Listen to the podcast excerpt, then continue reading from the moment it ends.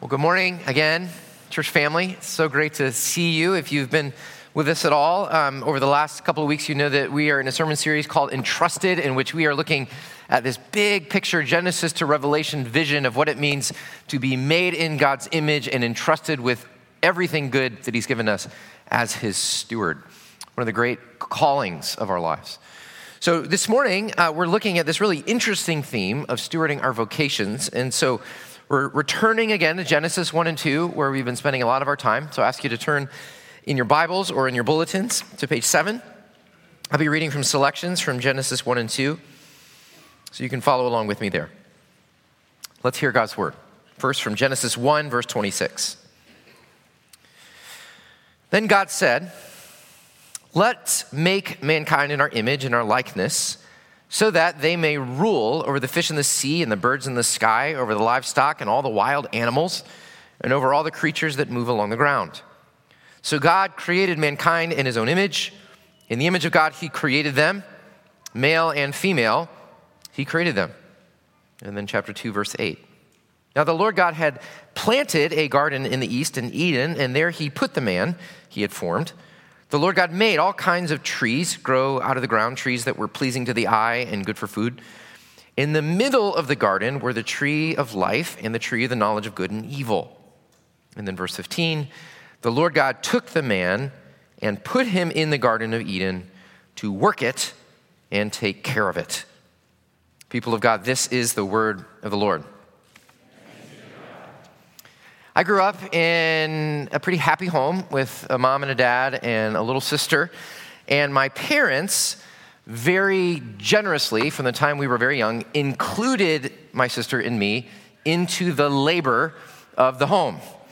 Uh, this, when we were children, this was mostly just kind of uh, chores as you might expect them to be. But as we got older, and the older we got, the more serious and mature responsibilities they intended to entrust to us. And so when I was about 12 or 13, my dad decided he would build this massive deck um, off the back of our house, and he uh, enlisted me uh, very reluctantly into the work. I still believe that he just sort of made up this project just to get me involved. About the same time, my mom uh, decided that my sister and I were old enough so that she declared that each of us would cook a dinner once a week which for me was mostly just fish sticks with American cheese melted on the top, not very appetizing. And, you know, at the time, I really didn't like this at all. I deeply resented it, actually.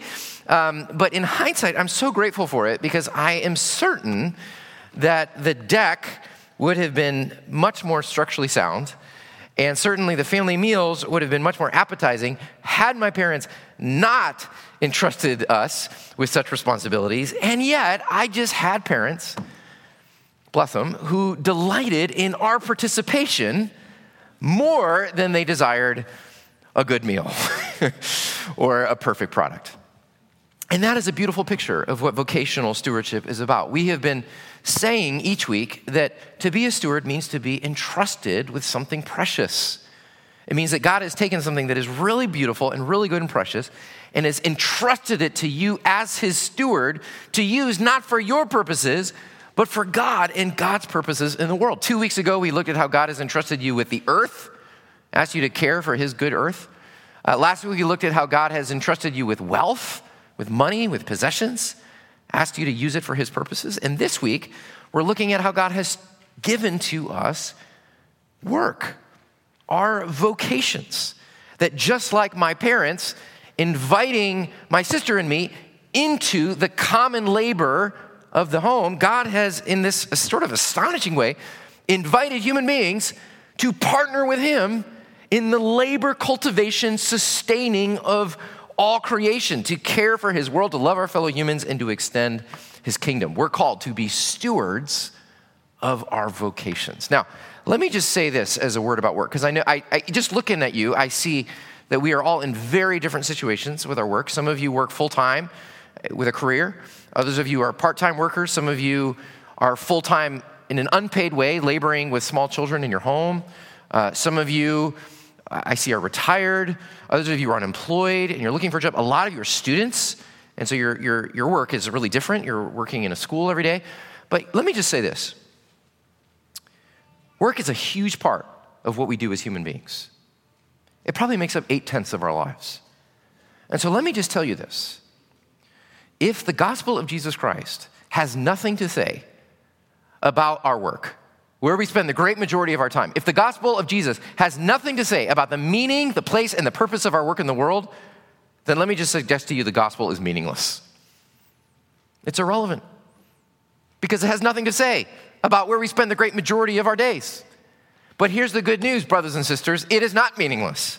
That the gospel is the good news that God has entered into history through the person of Jesus Christ, not only to save us from our sin, but to renew and redeem all things.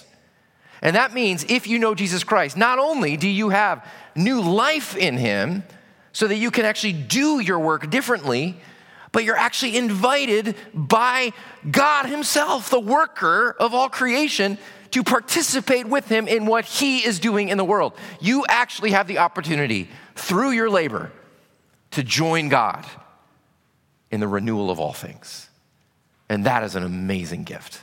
It's an amazing privilege to steward our work. So, if we're going to learn what it means to be stewards of our vocations, there's a couple of things we have to really grasp and really understand about the Bible's vision of work. The first is this if we've got to grasp the goodness of work. That each of you, each of you, just like we just sang, God says, I have called you by name, and each of you are entrusted with a certain capacity for work that only you can do. You've been given that.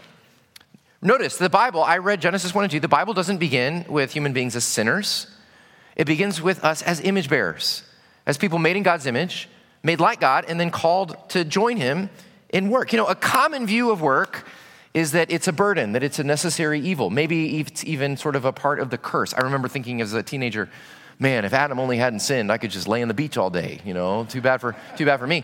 But it's this, a lot of Christians even think that work is somehow part of the curse of sin.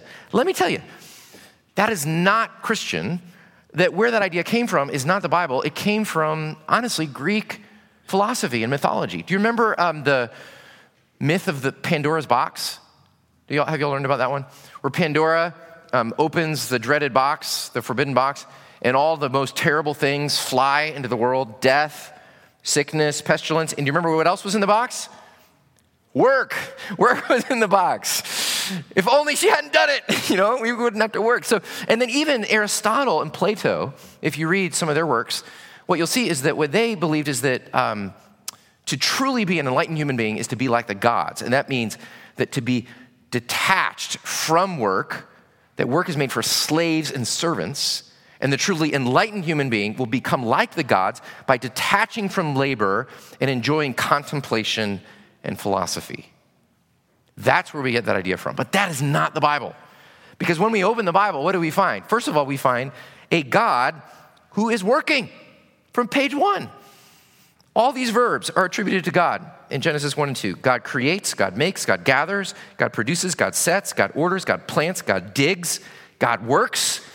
And every time, not only does he work, but every time he makes or does something, it says he delights in it. He says, Man, that was good. It's like, you know, if you baked an amazing pie and you set it up on the counter and it smells amazing and looks delicious, you know, it's like, man, that's good. If you, maybe that's not you. Maybe you're like, you made an amazing Excel spreadsheet and and you're just like, oh my gosh, that's so amazing. And you're just feeling the delight of that, right? I mean, that's what God is doing. He is delighting in the labor of his creation. And he creates men and women, chapter 215, to actually share in that delight with him.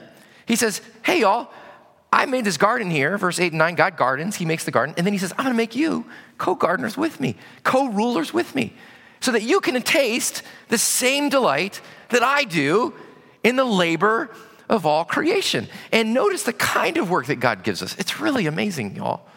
God makes us gardeners, not park rangers.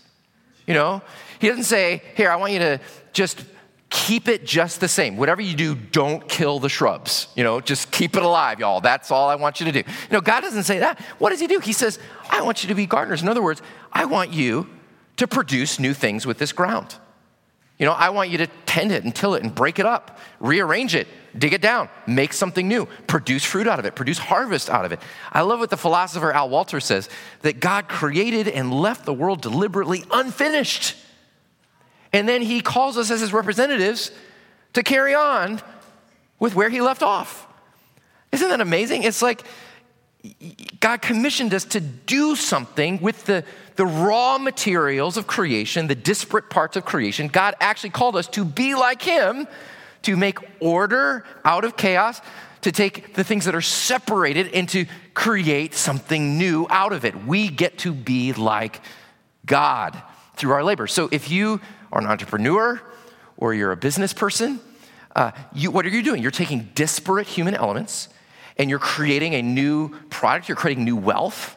You're actually creating something that wasn't there before. You're, you're like God.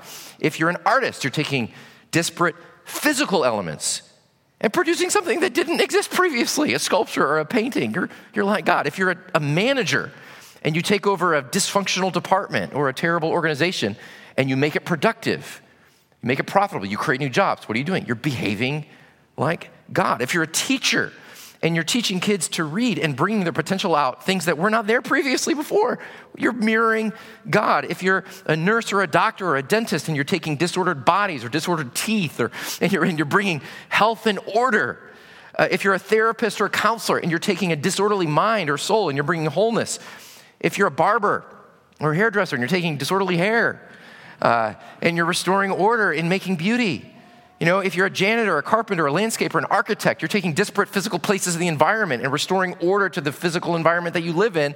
Do you see what you're doing is you're being like God. You're his child.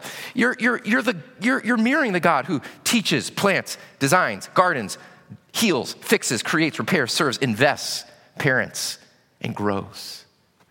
What a gift. And so that's the first thing you got to understand is that God made you and then said, I want you to be like me. In this way, I want you to labor along with me. And what that means is that every work, every field of work is holy and good. It has dignity and beauty.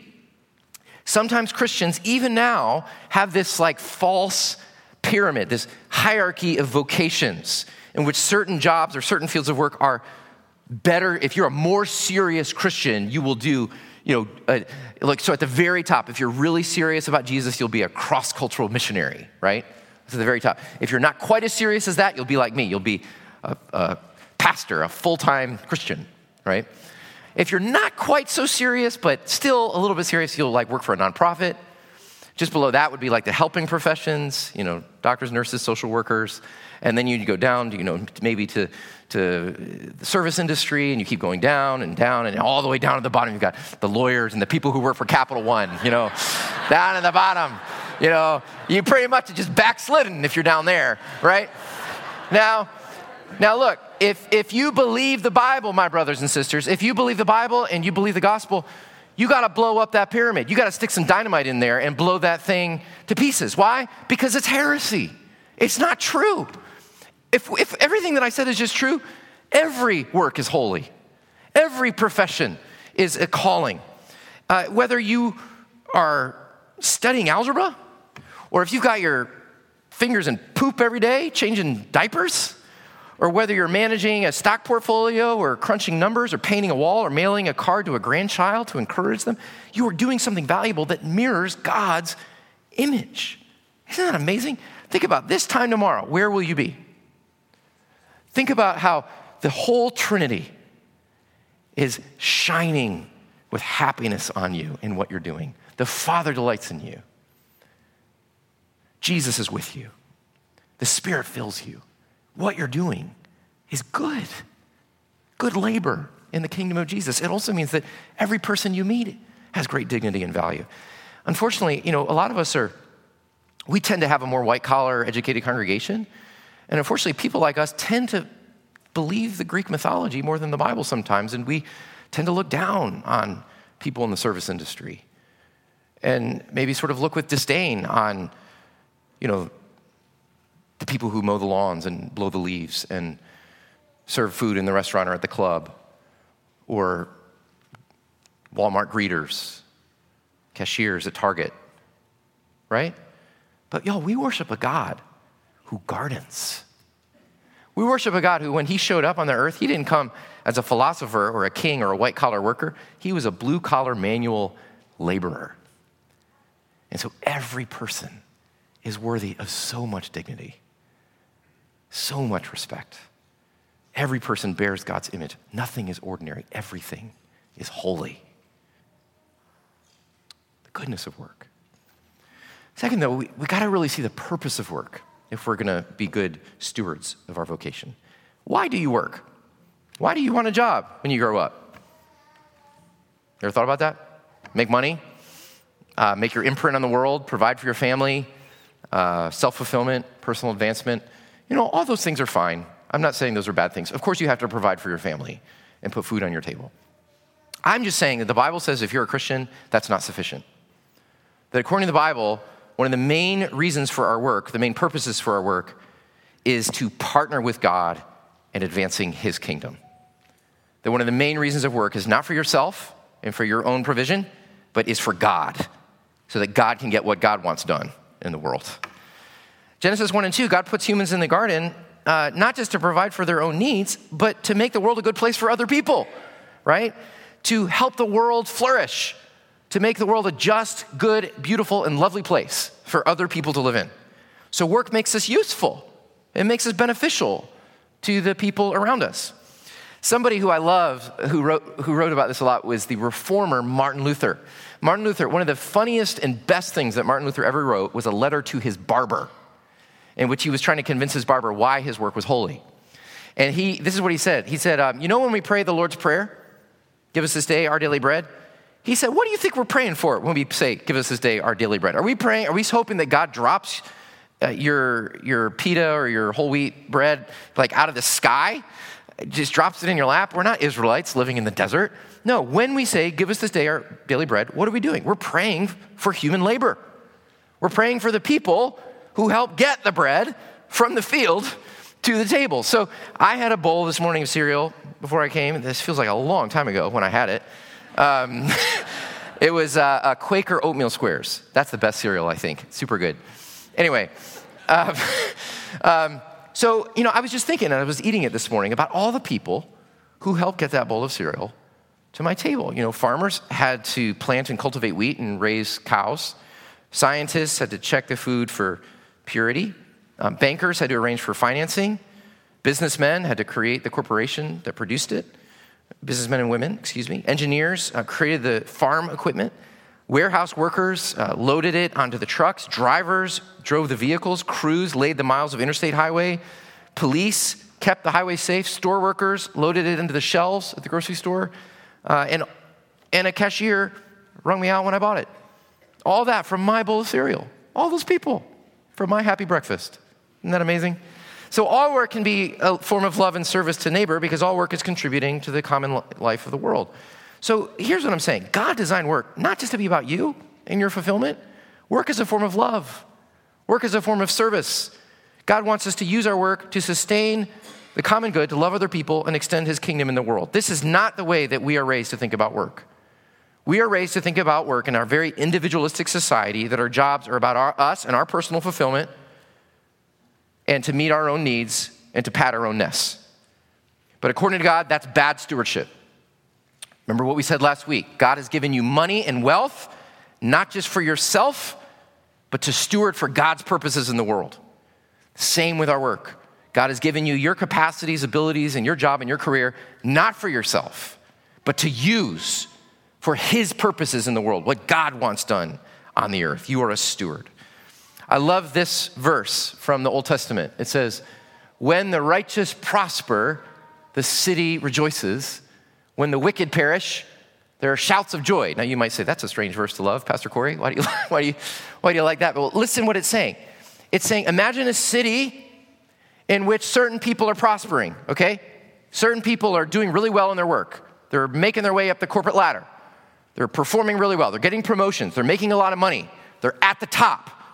Now, here's what's strange. What is hap- what's the city doing as these people advance to the top? What's the city doing? It's rejoicing, which is really strange if you think about it, because usually in human nature is, as people rise to the top, what do people at the bottom do? Grumble, complain, resent, envy, right? Rich keep getting richer, poor keep getting poor. Not these people, because these people are different. Because as they prosper, the city is celebrating. Why? Because in the book of Proverbs, the righteous ones are the people who use all of their assets not for themselves, but press it into the good of the community. And the wicked are those who live not for the community, but who live for themselves. So the reason the righteous rejoice is, I mean, the reason the city rejoices is because the righteous people are taking all of their wealth, all of their power, all of their privilege, all of their platform, all their networks, and they are using it, pressing it in to the joy and the justice of the city that they live in. That's vocational stewardship. When work is just about you, you are living in the path of the wicked. People who work and live for their own profit and advantage and companies that work exclusively for their own profit and gain will always end up hurting the world rather than healing it, will always result in cut corners, poor service, unjust wages, polluted rivers, dead end jobs, dehumanizing bureaucracy, and a whole lot of meaningless lives. But the steward recognizes my life's not my own anymore. Jesus Christ has died and risen and claimed me forever. Grace has seriously messed up my life. So I can no longer live for myself and my own purposes. Now, everything I am and everything I do is now meant to live and surrender to God and what God is doing in the world. And so now, whether you are in the field of law or medicine, education or public policy, finance, IT, real estate, development, art, service industry, God has put you in these places to use your opportunities, your influence, your gifts to help make our community more resemble the kingdom of Jesus. That's what work is for. Don't, kids, kids, students, I especially want you to hear me on this. Don't ever choose a job just for money. There are a whole lot of jobs out there that are perfectly legal in which you can make a lot of money. But in the end, do not strengthen the fabric of the community. Instead of asking, what will make me the most money and give me the most success, ask, how has God made me? And what, with my existing abilities and capacities and experience, can I be of the greatest service to other human beings for the glory of God? That's how you choose your work. Work as a steward. So let's get practical here at the end. What does that mean? Well, this is the best book I've ever read on this subject. It's called Kingdom Calling by my friend Amy Sherman. And good news, um, with the podcast of this sermon, we're going to release a little bonus podcast of me interviewing Amy about her book so that we can really get into the nitty gritty, because I don't have time to do that now. But this is what Amy says. I love this. She says, Vocational stewardship is the intentional and strategic deployment of our vocational power. Do you hear that? It's the deployment of our vocational power, knowledge, platform, network, position, influence, skill, and reputation, using all of that to advance not my agenda, but foretaste of God's kingdom in the world. That's a beautiful vision of what it means for you to be a steward of your work. She suggests a few ways to do this. I'll just touch on them briefly. First one, she says, bloom where you're planted. What you do every day is one of your highest callings. And you can do it in a way that surrenders to Jesus, that seeks to embody Jesus and the values of his kingdom, in and through your work. So let me just give you some examples. My friend Demetrius uh, is a mid level employee at a hotel out near the airport. Demetrius does not have a lot of power or a lot of platform in his work, and yet Demetrius does his work with great honesty and excellence. He treats every person that comes into the hotel with dignity and honor, and he especially cares for the staff and the housekeepers, the people who clean the rooms and put out the trash. He treats them as the noble people of dignity that they are. And as a result, he is held in high esteem and is greatly trustworthy in this little hotel in the East End. On the other hand, there's many of us here who do have considerable influence in ways of shaping the places where we work. So, for example, my friend Don, down in Winston-Salem, took over his family's used car dealership. Now, you would not think of a used car dealership as a place where you can express the kingdom of God. Uh, the typical approach to sell each car, as you know, is for the highest price you can, which unfortunately means salespeople are rewarded for driving up prices, which often benefits people in our society with the most privilege and power. So, what Don realized is that women and minorities were paying more for their cars than the typical customer. And so, what he did is he decided to do something pretty radical in the car industry. He set a flat rate on all the cars they sell, no negotiating. He created equal opportunity pricing across all of his industries. And he began giving huge amounts of the profit back into the community. Not only has Don's uh, car dealerships received many awards for ethical business practices, but they've become the most profitable car dealership in the entire state of North Carolina. So, what this means is that doing work in this way is more than just wearing a WWJD bracelet and not swearing in the break room, right? You hear what I'm saying? Uh, that actually being a Christian and a steward of work is actually far more robust than that. It's thinking about how the kingdom impacts the whole life of your work, how employees are selected and trained and paid, how the firm's profits are used, how your business impacts the environment, how your products are designed, how you relate to others in the industry, how your business contributes to the community. That's a vision of what vocational stewardship is all about. Just real quick, another thing that we can do is we can donate our skills. Many of you do this. It could mean using your skills in ways that benefit people who are on the front lines of kingdom work. So many doctors and dentists among you donate your time to Crossover Health Clinic that works with the uninsured in Richmond. Uh, I know builders, developers, real estate agents, and designers in our congregation who've partnered with Urban Hope to help create equitable and affordable housing in the East End. My friend Ron Beadle, who's a civil engineer, he travels to Haiti each year to help design clean water systems after many of the infrastructure has been decimated by disasters there. So, donating your skills means using the God given skills and abilities that God has given you to serve not your own agenda only, but His mission in the world. And then finally, another thing we can do is to launch a social enterprise. This is what Andy Crouch calls culture making. Andy says the only way to change culture is to create more culture. And Christians can do that creatively. So a few years ago, we were struggling about what to do about the payday lending shops in Richmond. Many of these lending institutions take advantage of the poor by offering high cost short term loans to people who can't get traditional loans, really trapping a lot of poor people in Richmond in debt. So, some folks in our church and a few other churches, including um, Brian Redman, who's an entrepreneur in our congregation, they partnered with Goodwill to form Good Choice, which is a bank training center, if you will, that offers low fee, short term loans along with financial counseling to help people get out of debt cycles and transition them away from dependency on these places. They basically created an alternative institution to address a social problem and to mend God's world. So, there may be some of you here who are retired or nearing retirement or who have considerable experience or knowledge or expertise. Could God be calling you to help create something new in our community? to launch a new agency to provide business coaching or startup financing for inner city entrepreneurs. Or maybe you're in real estate or you're a builder. Maybe God is calling you to do something to address our city's affordable housing crisis. Whatever it is, vocational stewardship is recognizing that the work, skills, abilities, platform, influence, and position God has given you is not just for you, but it's meant to be a part of God's mission in the world to love neighbor and to renew the broken creation that God is mending. Friends, work can be a complicated part of our lives. You know, we ask kids from the time they're little, what do you want to be when you grow up? What a fatal question. As if what we do is what we are.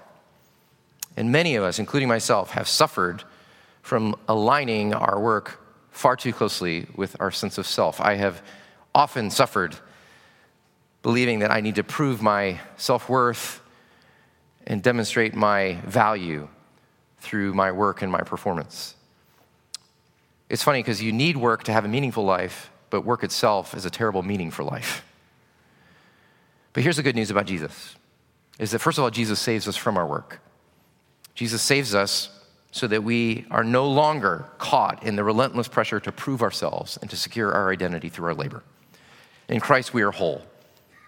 You can face any failure, any success, and yet in Christ, you are already whole and proven. You don't have to earn anything, be anything more than you already are.